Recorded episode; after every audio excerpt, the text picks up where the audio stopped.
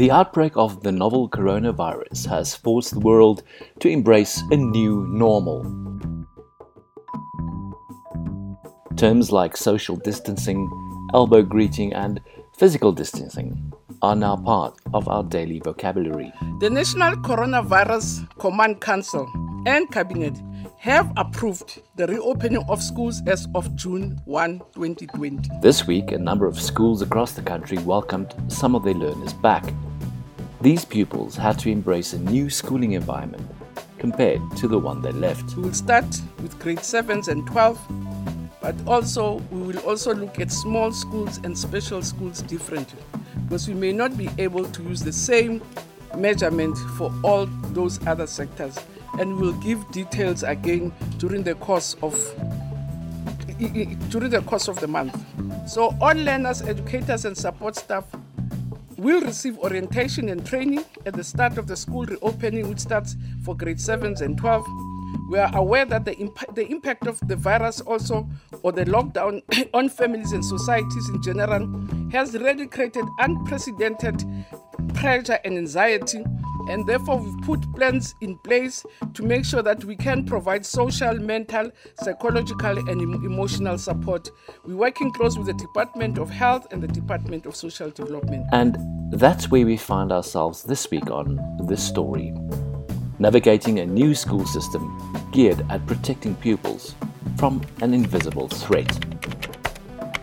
I am Rian Grobler, Senior Desk Reporter at News 24, and this is the third season of The Story. You're listening to The Story. It's a podcast by News 24. We'll speak to journalists and experts about the week's biggest story. This is what we saw, heard, and uncovered this week. I have on the line with me News 24 reporter Kenny Mapanga. She visited a number of schools in the Johannesburg area who opened their doors to matric learners on Monday. Kenny, it wasn't all smooth sailing on Monday. A number of the unions were unhappy that certain schools were able to operate while others weren't. And I know at one point they mentioned that there were 12 non negotiables before schools could open. What are those?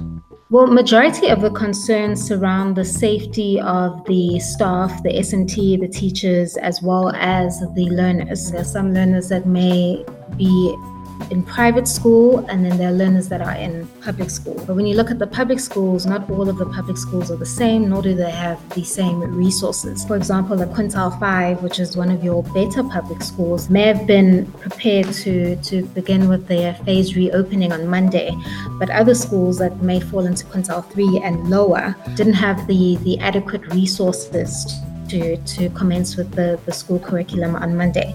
So the union is of the position that the, the right to basic education is afforded to all. So the unions are of the position that you can't have a situation where schools are opening based on their readiness, because obviously your schools that are better prepared, that fall on your quintile five, are going to be able to open while quintile 3 and lower will be disadvantaged. And that's not fair, as specifically for matric learners who are preparing to go into their trials and their final examinations that they'll be using to get into higher institutions. The Department of Basic Education and Minister Angie Motshekga had a lot of time to prepare schools for the opening date. So, what went wrong? Why were some schools ready while others weren't? Well, it's not really clear now as to why some were lacking because the, the understanding prior was that PPEs were being delivered and MECs were saying, you know, these things are already there. But um, obviously, it's clear that your Chapter 9s and some of these organizations and the SGBs and the unions and interested parties were getting feedback and report backs that this is not the case, that some schools do not have the necessary resources to continue with the, the phased reopening. So I'm not sure why some of the, the provinces didn't have the required um, resources, but the report back to interested parties was that some areas were lacking in PPE and the safety requirements that's that's needed for, for schools to reopen. This must have caused mass confusion, lots of people expecting to go back to school uh, on Monday. Now it's been postponed for one week. Will this week be enough to get schools ready? Rian, like I said, it, it really does depend on um, sometimes on the school and its resources. On Monday, the 1st of June, which was the intended date for schools to reopen. Um, those were the directions that were, were issued out by the, the Minister of, of Basic Education. We went and visited a few schools. Majority were private schools. So your schools like Crawford. Uh, we did visit Bryanston High, which is a quintile five. Uh, we went past Grayston Prep, Sandine High, St. David's, quite a few of the, the schools in the Gauteng area.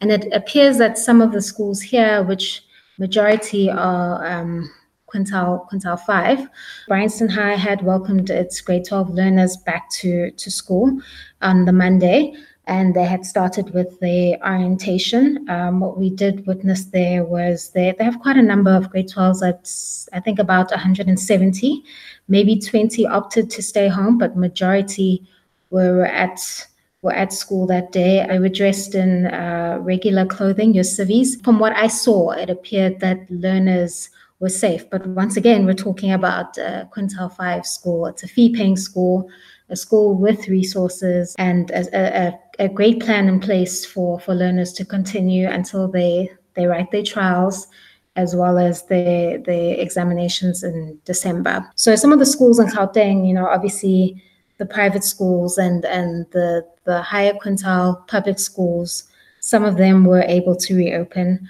Uh, when going past Fourways High, um, I did see some cleaning staff, admin, uh, preparing for the reopening of schools. No learners yet, we expect majority of, of the learners to return on the 8th, but some schools, particularly private schools, um, following the briefing on Monday, um, most of the private schools have started returning their learners um, to school this week. Kenny, if we look at the basic required safety protocols and guidelines that have been gazetted and sent to schools by the Department of Basic, Basic Education, once these measures are implemented at schools, will this become the new normal? Is this how we're going to see our kids go to school? Well, it appears as we're dealing with the pandemic right now, this is how schooling is going to be taking place. I don't know how schooling will be affected in the future, um, but we don't know how long this virus will be here for. We don't know when a vaccine will be out. So, for now, the safety measures are that um, this is how school's going to change. Um, some learners won't be able to return to school. They're going to have to continue with their remote learning. Uh, remember, some learners have underlying conditions. Um, some teachers uh, at Bryanston High, those who are over 70, uh, there's one with chronic asthma, I'm told by the principal, that will have to teach via live streaming instead of being in the classroom. So, a lot of changes uh, for learners but it'll be quite interesting to see how this will affect the the younger grades. Right now, we only have the grade sevens and twelves back um, at the schools.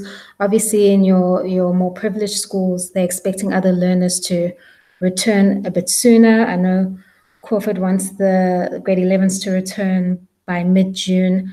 So those are the dates they're looking at. But with the public schools, we don't really know how the phase plan is going to continue as well as how it's going to affect schooling. Kenny, obviously, the lockdown has caused a further divide between schools with more resources and schools that don't have those kind of resources. Um, some schools have been able to continue with learning using a variety of internet-based platforms and, and other other methods, while other schools have had no access to their learners at all.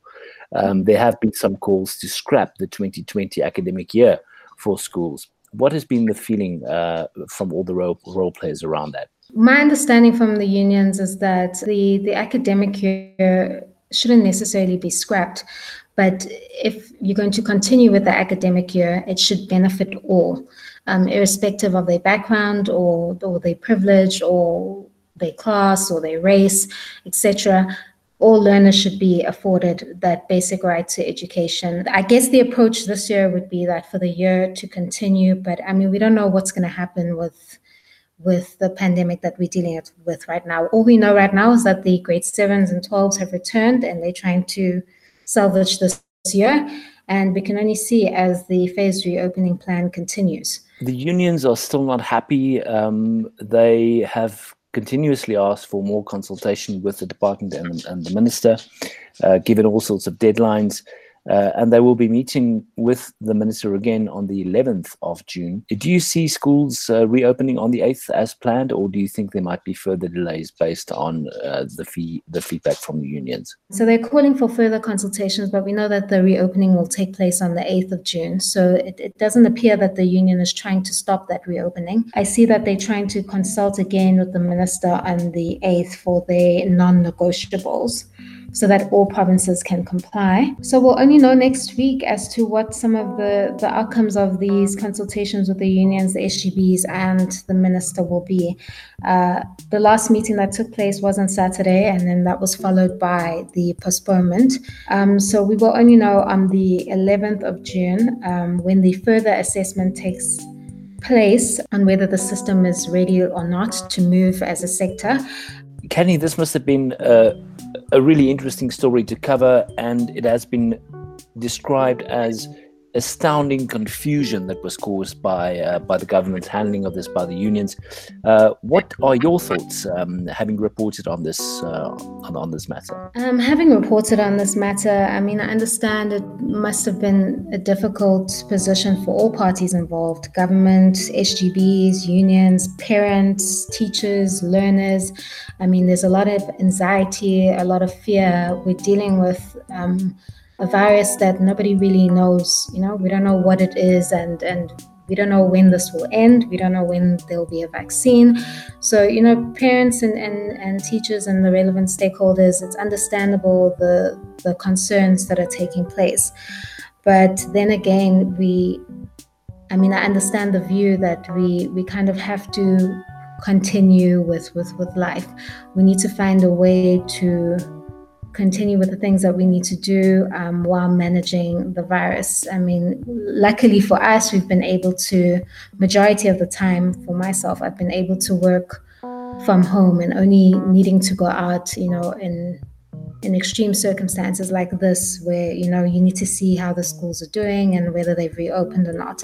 Um, so a lot of us we're, we're learning to adapt and we're, we're learning to to continue with with what we need to do or with regular life, if I could call it that, while managing the the virus. So with schools, it's a it's a difficult take, but I can't imagine what it would be like being a trick learner, um, starting with your academic year and having to lose the entire year because of a pandemic. So um, I can understand some some learners or some parties wanting to to salvage what's rest of the, what's left of this year, sorry, and um, try their best to you know get into higher learning institutions and and continue with life. I think a lot of this is, is teaching us, you know, how to adapt and, and how the work environment is changing and the environment in general that we live in is, is, is changing and how we're going to have to do things a little differently in the, in the future, not knowing what, what's going to happen next. Thank you so much, Kenny. And that's it from us this week. I am Rian Grobler, and our producer is Nokutula Manyati.